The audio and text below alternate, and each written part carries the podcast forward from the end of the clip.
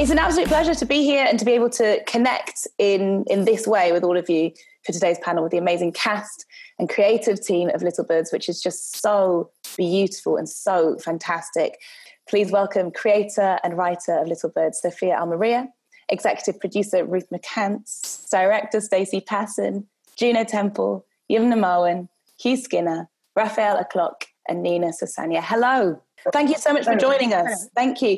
It's been pretty much exactly a year now since you wrapped shooting um, in Spain, and what a what a time that we've had in, in between. I mean, just having chatted to you a little bit before, it seems that you all get along really well. Is this the first time that you're all sort of catching up, albeit in this new virtual way, all around the world? Um, how does it feel to be reunited? Um, I'll come to you, Stacey, because I think you were first on the call. Sad and wonderful to all of these beautiful faces that I love so much, who I love so much. Um, I, I can't tell you what this experience has meant to me, and to be a part of this dream with all of these people has been tremendous. So it's just beautiful to see all of you. Yeah, I really like watching you all sort of waving as you're coming up. Um, Juno, did you feel like you forged friendships? I mean, was it a lot of fun to film together in Spain? Um, I think for me, it was like one of the most treasured experiences of my entire life. And I think the entire cast and crew of this job genuinely blew my brains out with their extraordinary talent, their um, supportiveness for everybody as well. There was a real camaraderie of wanting everyone to feel safe so that they could explore every aspect that they they um, wanted to wanted to with each character. And it is so gorgeous to see everyone right now, but it's also like a weird thing. I mean, I was still wrapping my head around Zoom. My computer failed to do it this morning, so I don't know. I wish I was seeing everyone in person. I could have used a real hit of some um, little bird loving right now in in in in actual human contact for sure. yeah, I mean, I'd never heard of Zoom before this pandemic. They just I mean, somehow yeah. Skype managed to fumble the bag. They had 12 year head start and they still didn't manage to monopolize on it. I don't know. I don't know how this has happened, but here we are. Um, and it's so nice to be able to see each other. I mean, Raphael, you came on, you're, you're in Paris right now and you're saying everything's returned to normal. How nice is it to see everyone's face again? Yeah, it's really lovely, especially after two months of confinement. Uh, I can see everybody is healthy and safe, so that's really nice. Uh, yeah, it's, it's, already been a year. It's, it's just uh, passed by so so fast. So I'm very glad to see everybody. Well, let's talk about the series because it is. I mean, it, it's stunning. It's gorgeous. Um, Sophia, of course, it's inspired by Anais Nin's collection of erotic short stories. How how did you harness them? What elements from her stories did you bring into the series? What was it that you wanted to create? Well, the Nin short stories, I'm sure that a lot of you have read them, are essentially just erotic vignettes. So there's not a whole lot of plot to go on. So the thing that we were really, I think, hunting and pecking for was characters. So um, there are little details within a lot of the different characters and Little Birds which are plucked from the stories. And certainly the, I think the atmosphere and the feeling of sort of just like this heightened, heady, just about to blossom thing with a lot of the characters or explode in certain cases. So I'd always been a huge fan of Nin. Nin had been very important to me as like a formative experience as a teenager reading um, those dirty stories. So um, bringing it to television seemed like a really important kind of exciting proposition. But, yeah, it, it, it's so sumptuous and like vibrant and vivid and visceral um, visually as well. Lots of filmic references in there, um, including Fassbinder and Sirk. What was the aim for the visual feel of the show, Stacey? The visual feel of the show really, you know, it's funny because when you pitch you're a director, you know, and you pitch to Sophia and you pitch to Ruth and Peter at Warp, and it's it's really about like taking all of the things that you immediately think of it and sticking it into this document they call a pitch document. And you know you're throwing all of these things that you know just to make sure they know that you're as smart as the concept or something. And but when you get to the shoot it all sort of changes. And I think what was really important um, is that Sophia's scripts to me were very heightened, and yet they were incredibly smart. And um, what I wanted to do to complement that is to try, and what all the HODs wanted to do so like emotionally, I mean, they had such an emotional response, all of the heads of departments to the material, is create a palette so that we could work tr- truthfully on the acting beats, but then also create a bunch of, it gave us this opportunity to create like a lot of camera work um, and uh, color and um, uh, uh, all of these devices that we would use to complement those truths. And because there's a lot of trauma in the concept, I was thinking about like a tone name for it. You know, it's sort of like mellow trauma. Mm.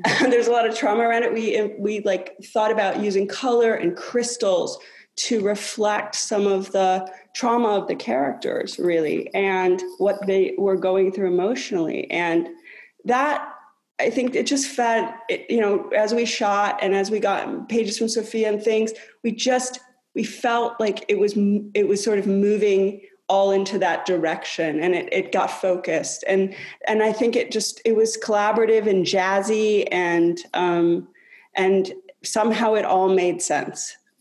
Yeah, you say jazzy. Talk to me about the music because I, I, I, like listening to it. It just feels good. It feels like it's very carefully curated. Well, um, we found this article um, on the internet that some dude did um, who had gone through all the diaries of Anais Nin and found all the music that was in the diaries. Right. And that was like a tr- piece of treasure.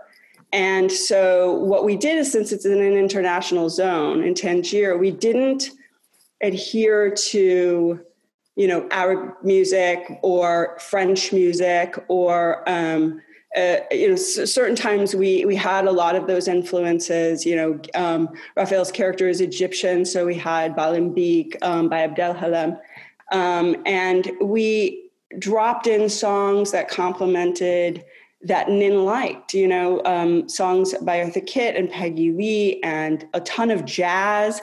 And um, what are some other ones, Sophia? Um, yeah, you had the Eartha Kitt, um, I Want to Be Evil, which I'm so happy is in there, and the Ahlam Beek one that you mentioned, um, which is a really special Abdul Halim song, and he's referenced in that beautiful scene with Raphael um, as the Dark Nightingale. And in terms of other songs, I don't know. There was the um, the um, what's it called? Suivant. Oh yeah, the Jacques Brel. So we what we did is um, Sophia had sent me this. Um, we were she was writing something, and she sent me this like sweaty picture of this man, uh, Jacques Brel, mm-hmm. and he just captured my imagination the way he sang and just the the sort of it felt like the emotion that was coming off of him and it felt very post-war. It felt very traumatic. And then i listened to au suivant and i listened to the words and um, and it felt like a protest song really. Yeah. it felt like an anti-war song. And so um, you know I, we had asked the Brel estate if we could use it and then that gave rise to using actually sort of a you know a nod to him in the character that andre reifig plays um, who is sort of like the the cabaret singer I used to have a boyfriend who used to sing me Jacques Brel all the time, Dans le port d'Amsterdam. It was very passionate, but also quite frightening. Um, so I can see how that comes into this. and Ruth, while this is set in 1950s Morocco, it, it also feels very contemporary. What does it have to say to the world today?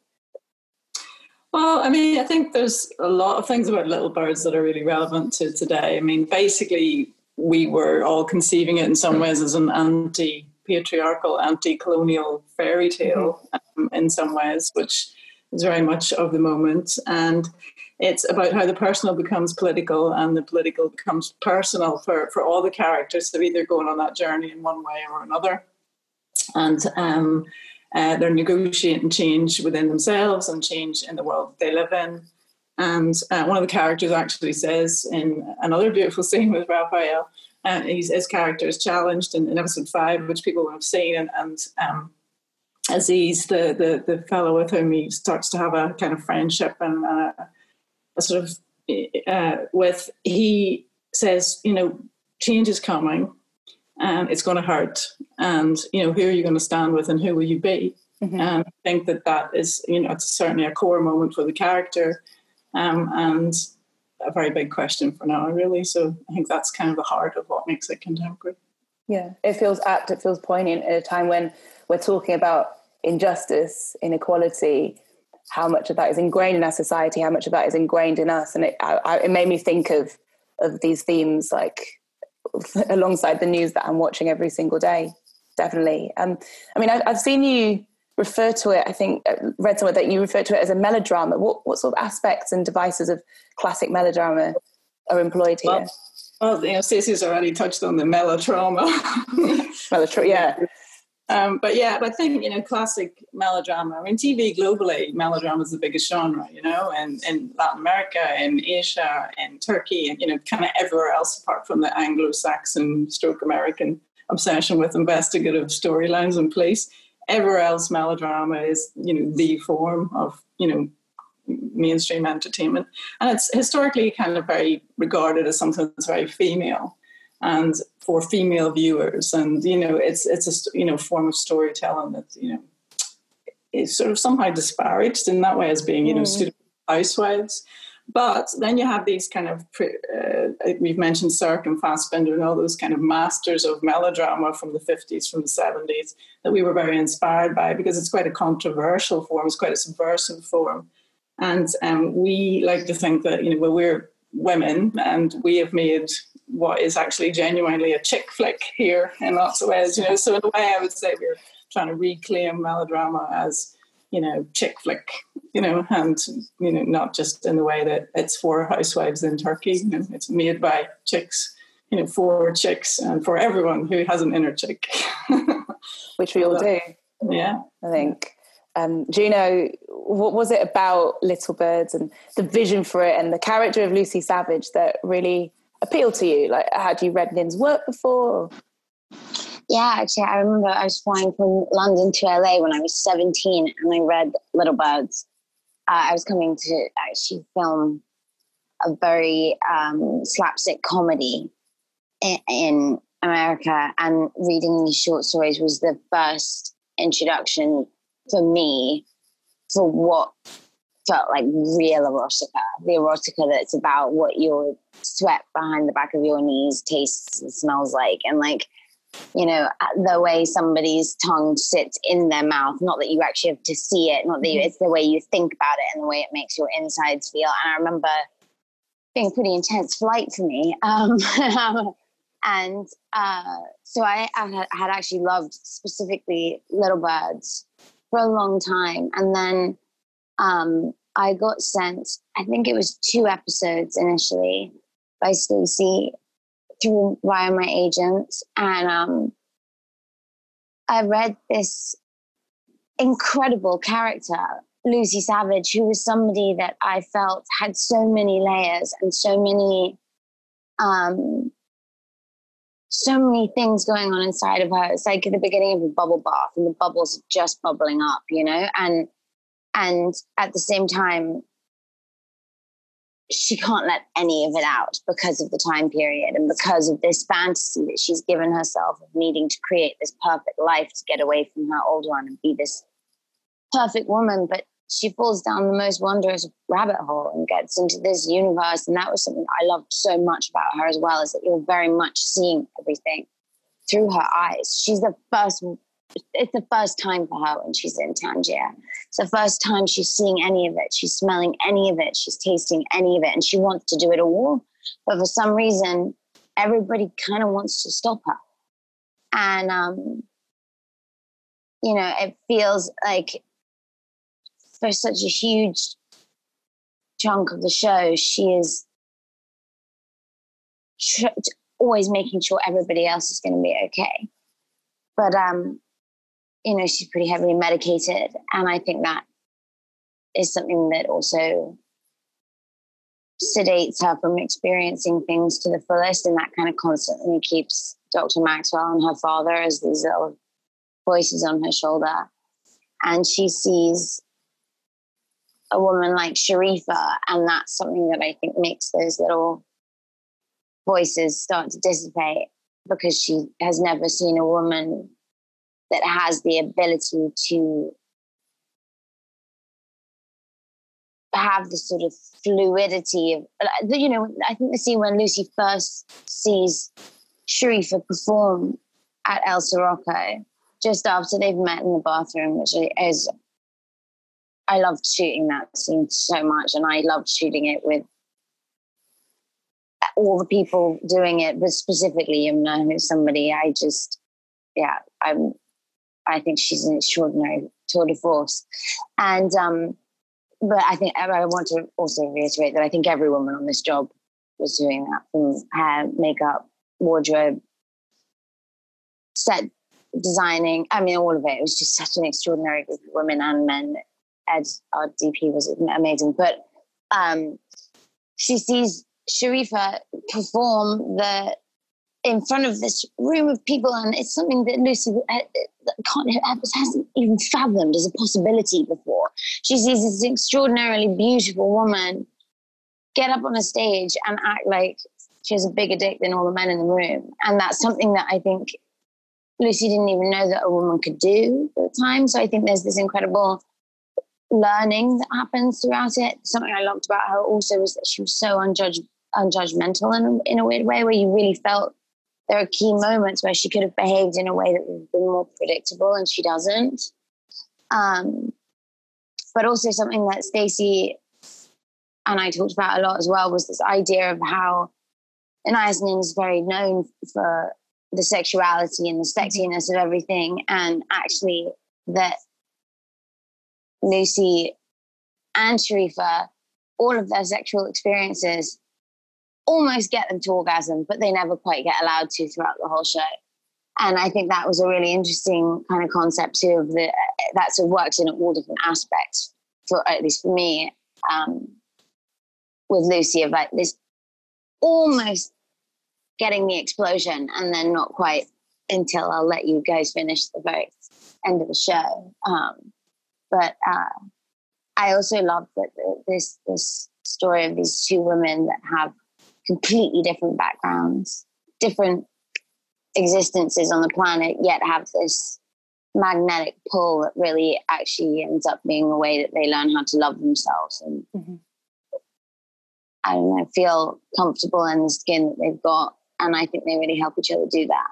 So ultimately for me too, it's like a, it's quite rare that you get a, a, a film about two incredible, or sorry, a limited series and film about two very strong female characters that are, end up being the two characters that complement each other the most. Yeah, and that's something I was really proud to be a part of.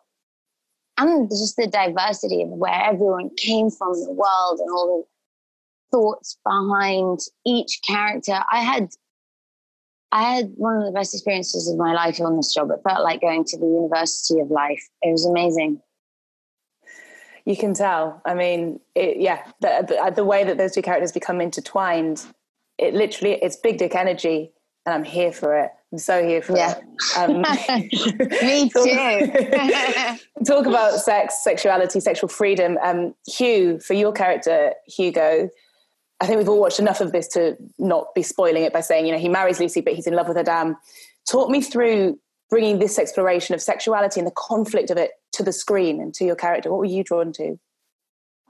Well, good question. Um, no, it was. Um, well, it was. It, it's. It was the idea of the fifties. I think the part. Of, not that it's like a massive period piece, but that extreme uh, form of shame and that that level of self hatred and what that must have been like then, and obviously it still exists now. But I think the the the external factors that are weighing down on him are so extreme.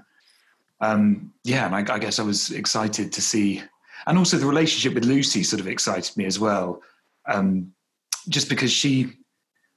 I mean, as awful as it seems, what he does, I do think he loves her, and yeah. ultimately, her, um, you know, the way she as she finds liberation, it, um, you know, he's lucky to be along for the ride. Yeah, no, well, he he's working it out himself as well, and I think Adam as a character is so intelligent and smart and, and gets it, and it's quite interesting to see, you know, the two sort of juxtaposed by each other. Um, I, I love the way that, that that sexual exploration is brought to the screen, but also the eroticism. Um, some really erotic scenes. I think especially the film that Lily Von X produces, and then at the party as well, where she showcased it, and actually all the parties at the Contessa's house. Nina, how were those scenes to film? Did it feel like an erotic jamboree when you were there? an erotic jamboree. I've never said that before. I don't know if I'll ever say it again. I don't know. as much as you possibly can. Yeah, erotic jamboree. Did it feel like an erotic jamboree? When you get there and you're doing sort of the mechanics of things, it's it's slightly less erotic than, than, the, than the finished. Um, yeah, yeah. But um, those those particular scenes were you had to get over them the the the the kind of British giggliness that I initially brought uh, to the party. I had to get over that very very quickly, which I did. Um, I had to stop my eyes watering, but it was. Um, but it was then once once I got past that, it's really very beautiful. We um the the the the film that my first day actually was when we filmed the Lily Von X's directing the the film. We were on a beautiful cliff, um, looking out towards uh, Africa, and there were I don't know how many uh, dancers, maybe twenty um, Spanish dancers who, like um, Juno was saying, just gave of themselves so bravely and courageously and openly and um, inclus- uh, inclusively uh, that that sort of set the tone for for for me uh, for the for the rest of the shoot um, because I sort of thought well this could be hard or this could be really really lovely and easy and actually it was really lovely and easy so then when we came to the the next the showing of the of the film that scene um, which was quite provocative mm-hmm. and um, yeah, uh, incredibly erotic. Actually, um, it was actually again after I stopped giggling, it was uh, it was it was quite a quite an easy thing to do. Yeah, I, I love how comfortable Lily Von X is in these setups. Um, what or, or, who were you channeling? Is I mean, she's mm-hmm. based on a real person or? She's well. I was looking at my um, uh, the sort of breakdown of my of the character that you get when you first you know when you get these interest emails this is the character that you're you're up to play um, and she was sort of described as uh, a, well a sort of slightly Eartha Kitt um, I had to sing a song that was in sort of in the style of Marlene Dietrich, mm-hmm. um, but from that I sort of I looked at Eartha Kitt a lot, and I looked at Rita Hayworth a lot. I looked at those kinds of people who have been looked at all of their lives. So I based her on somebody who is very used to being looked at from all angles um, and expecting a camera everywhere, kind of wanting a camera everywhere. Right. So she's kind of a uh, an amalgamation of all those huge stars of the 40s um, because her star is sort of fading when you meet Lily. And it was an opportunity as well to to sing and, and sing so beautifully. Yeah. Cameron was saying before you came on, he was like, Your voice is like silk. Get out of town. Yeah. um, yeah, I wanted to uh, be a rock star. Really, that's my uh, my fantasy life. Is that yeah? I'm, and my first job was actually in a musical, which was Hair, which kind of set me up well for this job. Um, yeah, uh, but other than that, I'm not a trained singer. I've never learned how to sing, or but I've desperately wanted to. So when again the audition came through, I was just desperate to get it right. I can't remember yeah. what the question was. No, no, no. Just it wasn't even really a question. I was just saying I like I like you singing. It was nice. I like and, and, and yeah, we talked before about how brilliant the music is. So it all sort of tied together. It, it, it feels perfect. Um, Yumna Sharifa Lamour, what a what a brilliantly crafted, um, multifaceted, fascinating character. What attracted you to the role of Sharifa? Um, I mean, Sharifa is a self-made badass sex worker with gold teeth. Yeah. So that's that's the short answer. I mean, I love that. So of course, I want to be that person. Um, but this is uh, this is the first time I do anything in English. I've I've been uh, you know working for seven years in the independent Arab film industry, and have always been very reluctant and never really even tried to enter anything European or uh, American. So when I randomly got the casting and I got the first three uh, episodes, I was just yeah. I, I, I, just thought, no way this is going on European television.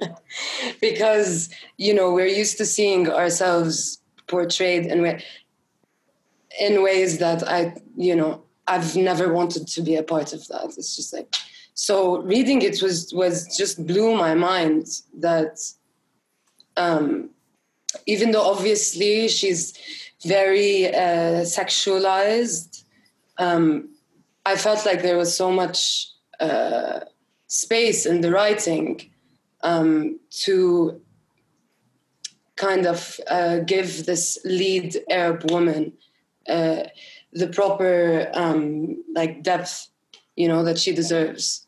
So that to me was that, that like Sharifa is the best entrance that I can do into the Western industry. Yeah.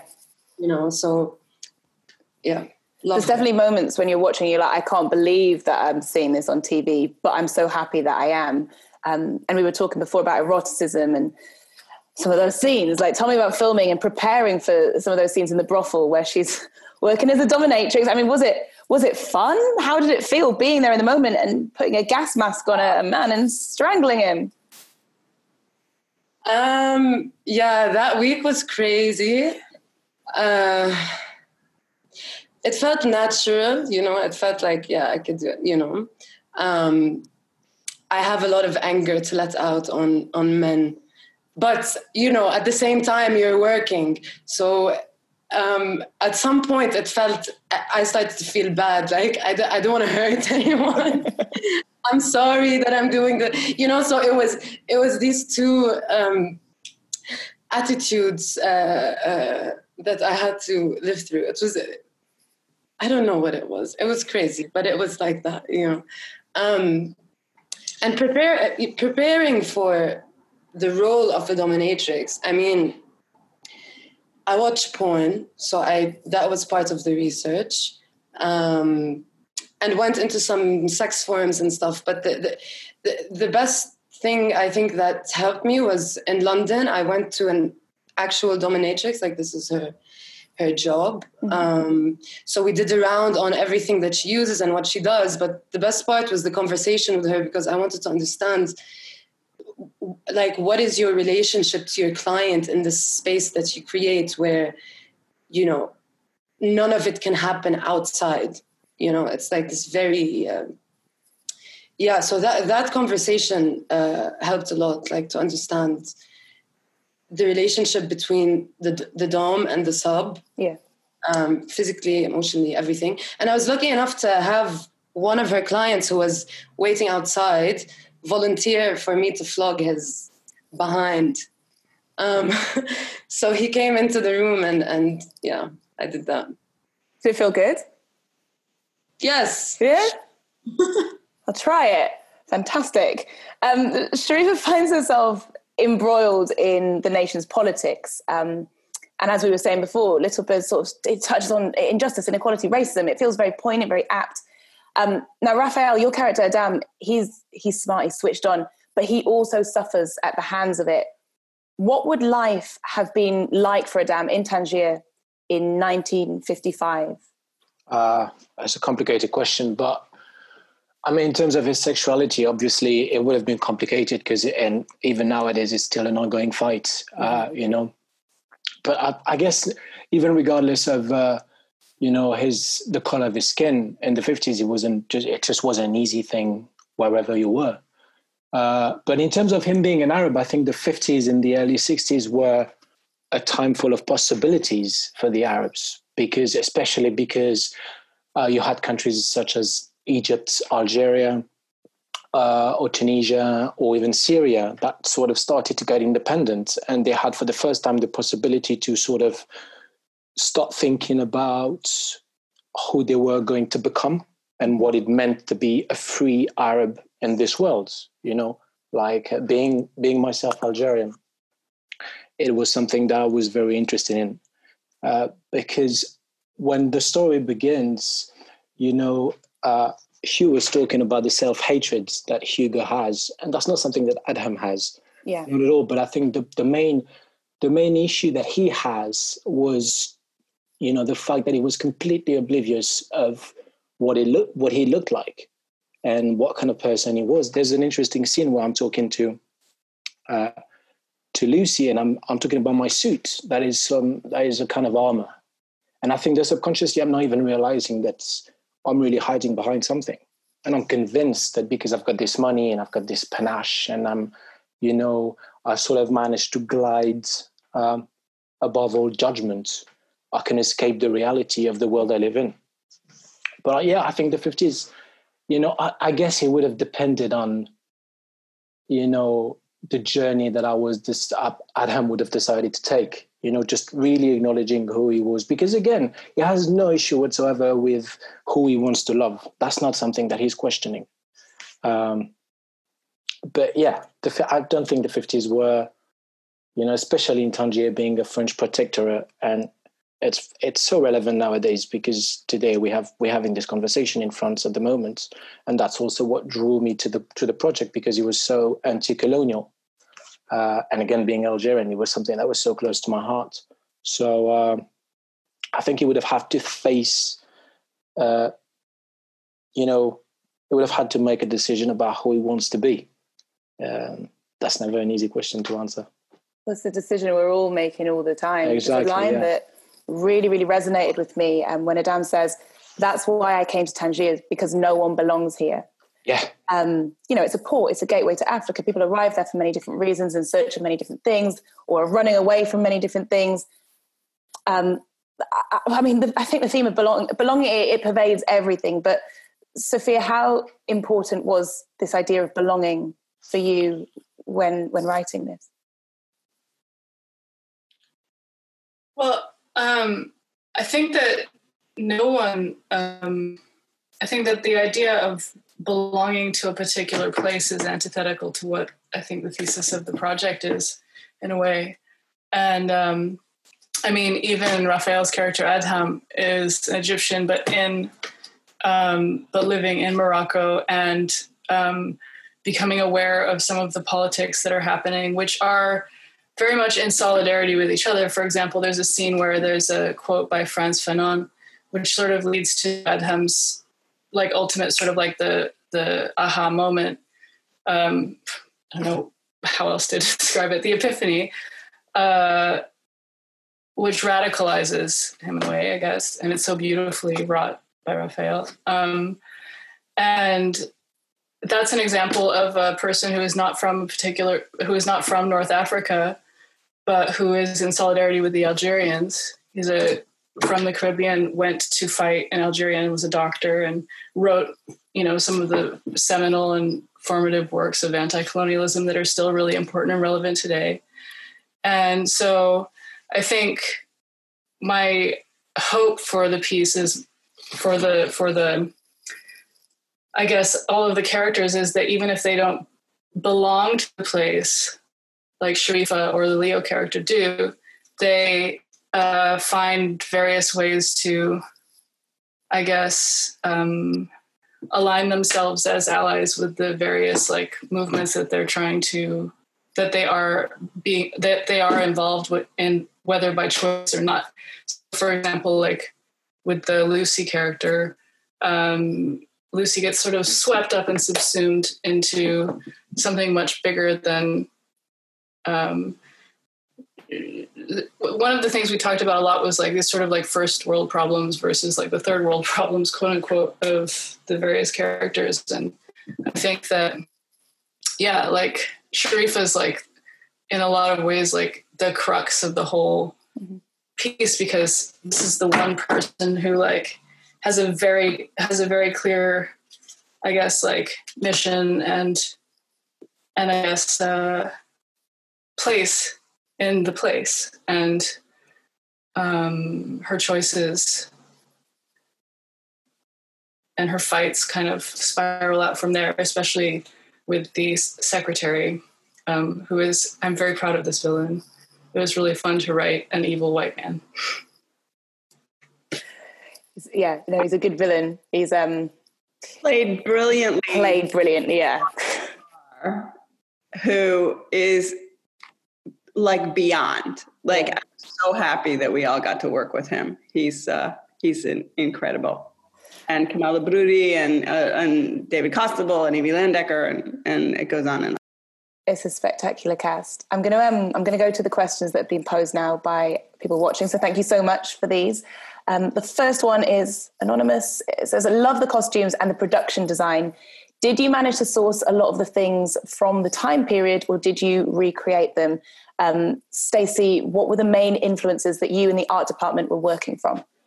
The costumes from uh, the costume designer was uh, Jo Thompson, and brilliant. And um, she came to it. Uh, I, you know, I, I was just really interested in the palette. You know, I think um, Yumna and Juno in particular worked with Jo really closely on their looks and how those looks deconstructed.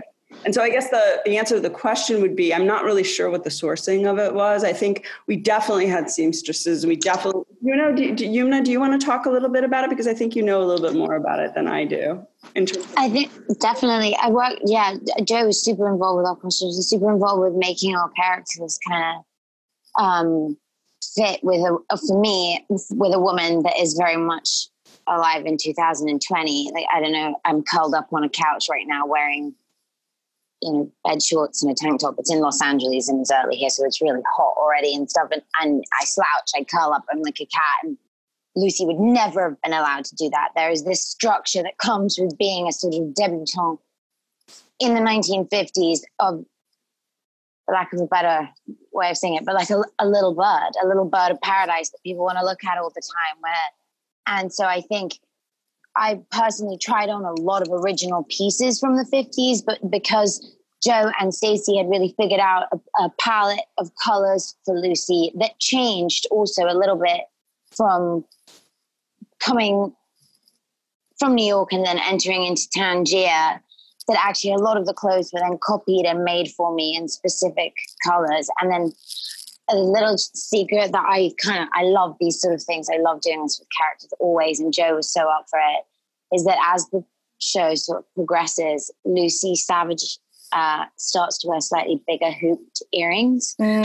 it felt the kind of like a, you know what I'm saying? I do. I got massive one. I'm kidding. Yeah, me too. Mine is sitting on the table because thank God I didn't sleep in them.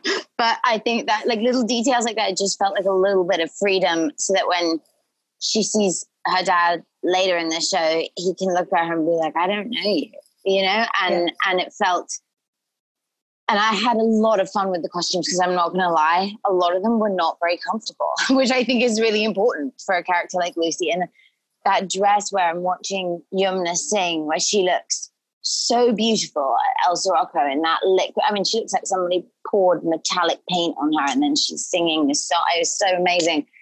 But that dress was an original piece that had not been altered, and that I couldn't, if I slouched, I got stabbed by a piece of boning. So, um, but I thought that was actually a really great thing that added to me as a character within, you know, being in my head about trying to make Lucy work and inhabiting her and da da da. All of the things that as an actor you go through, questioning all of it, or you're making people proud or disappointing or whatever actually the costume, the hair, and the makeup, I think is something that when the team has your back with that and fully has turned you into somebody else externally, it's much easier to then step into those people's shoes and actually walk around and pretend to be them. You know, that's why I think the collaboration of everybody on this job and on any kind of film set is one of the most important ones. And I think a lot of the characters deconstructed their clothes their clothes deconstructed as they started to sort of face their trauma a little bit more and more and more all of the characters um, they just all um, except for the the um, you know david costabile's character who just remained tied up until he anyway, I won't give away the. Well, yeah, I, I feel like we've probably all got to that episode, but yeah, let's be safe. Um, the questions come in from Helen, who says, in the normal people Q and A, they spoke about having an intimacy coordinator who treated the most intimate scenes as choreography. So I wonder if you had a team of them, and were these scenes similarly crafted as choreography, or were they more freeform?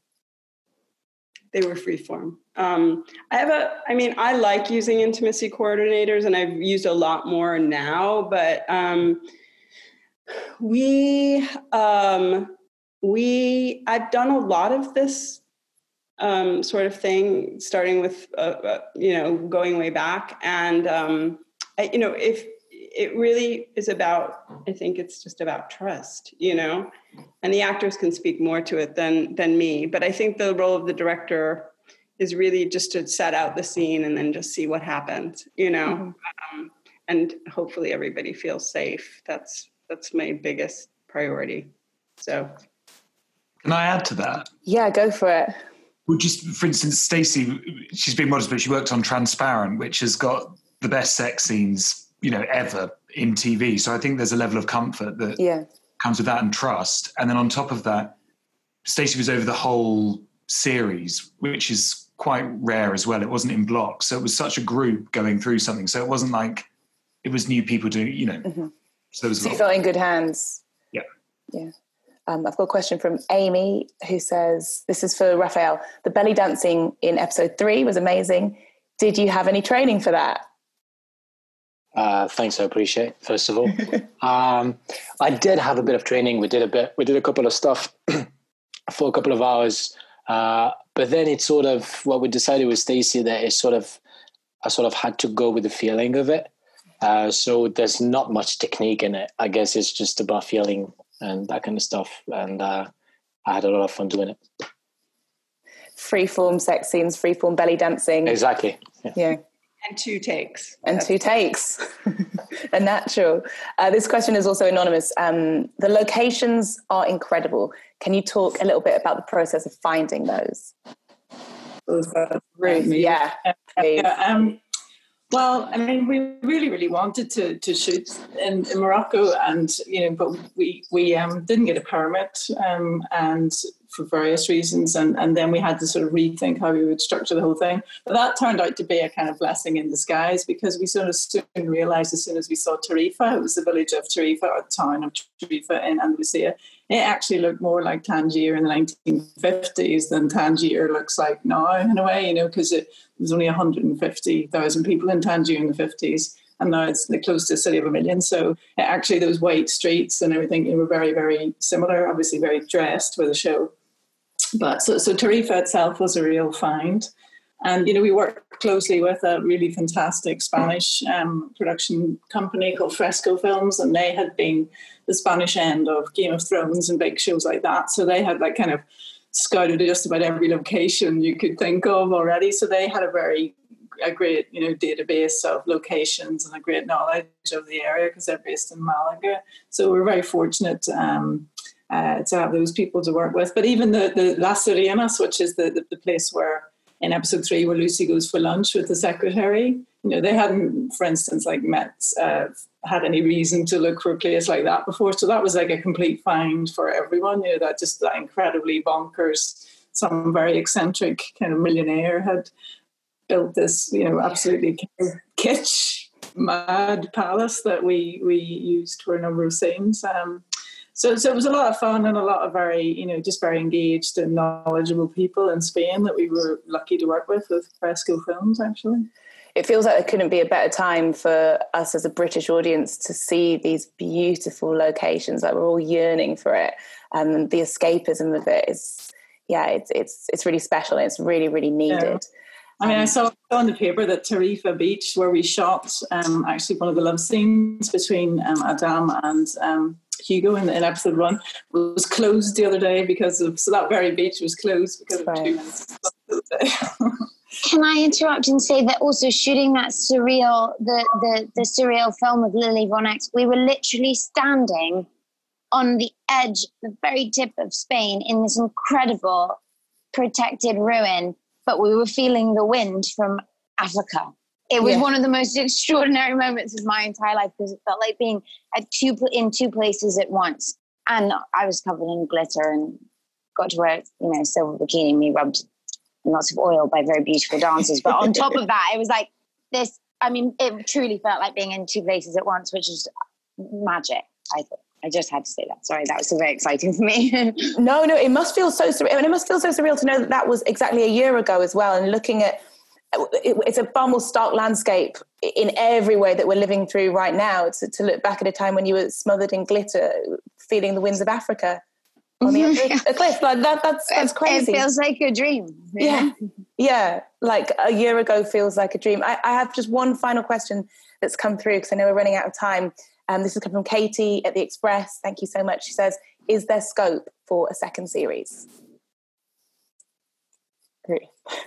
Um, well, we'd like to think so. Um, uh, I mean, it was such a great team, and it was it's such a the the concept of taking a sort of politically charged melodrama and setting it in an exotic set of you know exotic place and a, a time you know where the, where the where it looks great and where it's wonderful and you can get in about the politics of the place kind of from the ground up um, rather than from the sort of outside view you know. I mean I think that's kind of the core of the approach to Little Birds. And absolutely we'd love to love to find another story to tell that was sexy fun glossy melodramatic and provocative absolutely I love all those things. I really, really hope so. Um, unfortunately, that's all we've got time for. Thank you so much for your brilliant questions. I hope you've enjoyed watching, listening to our panel.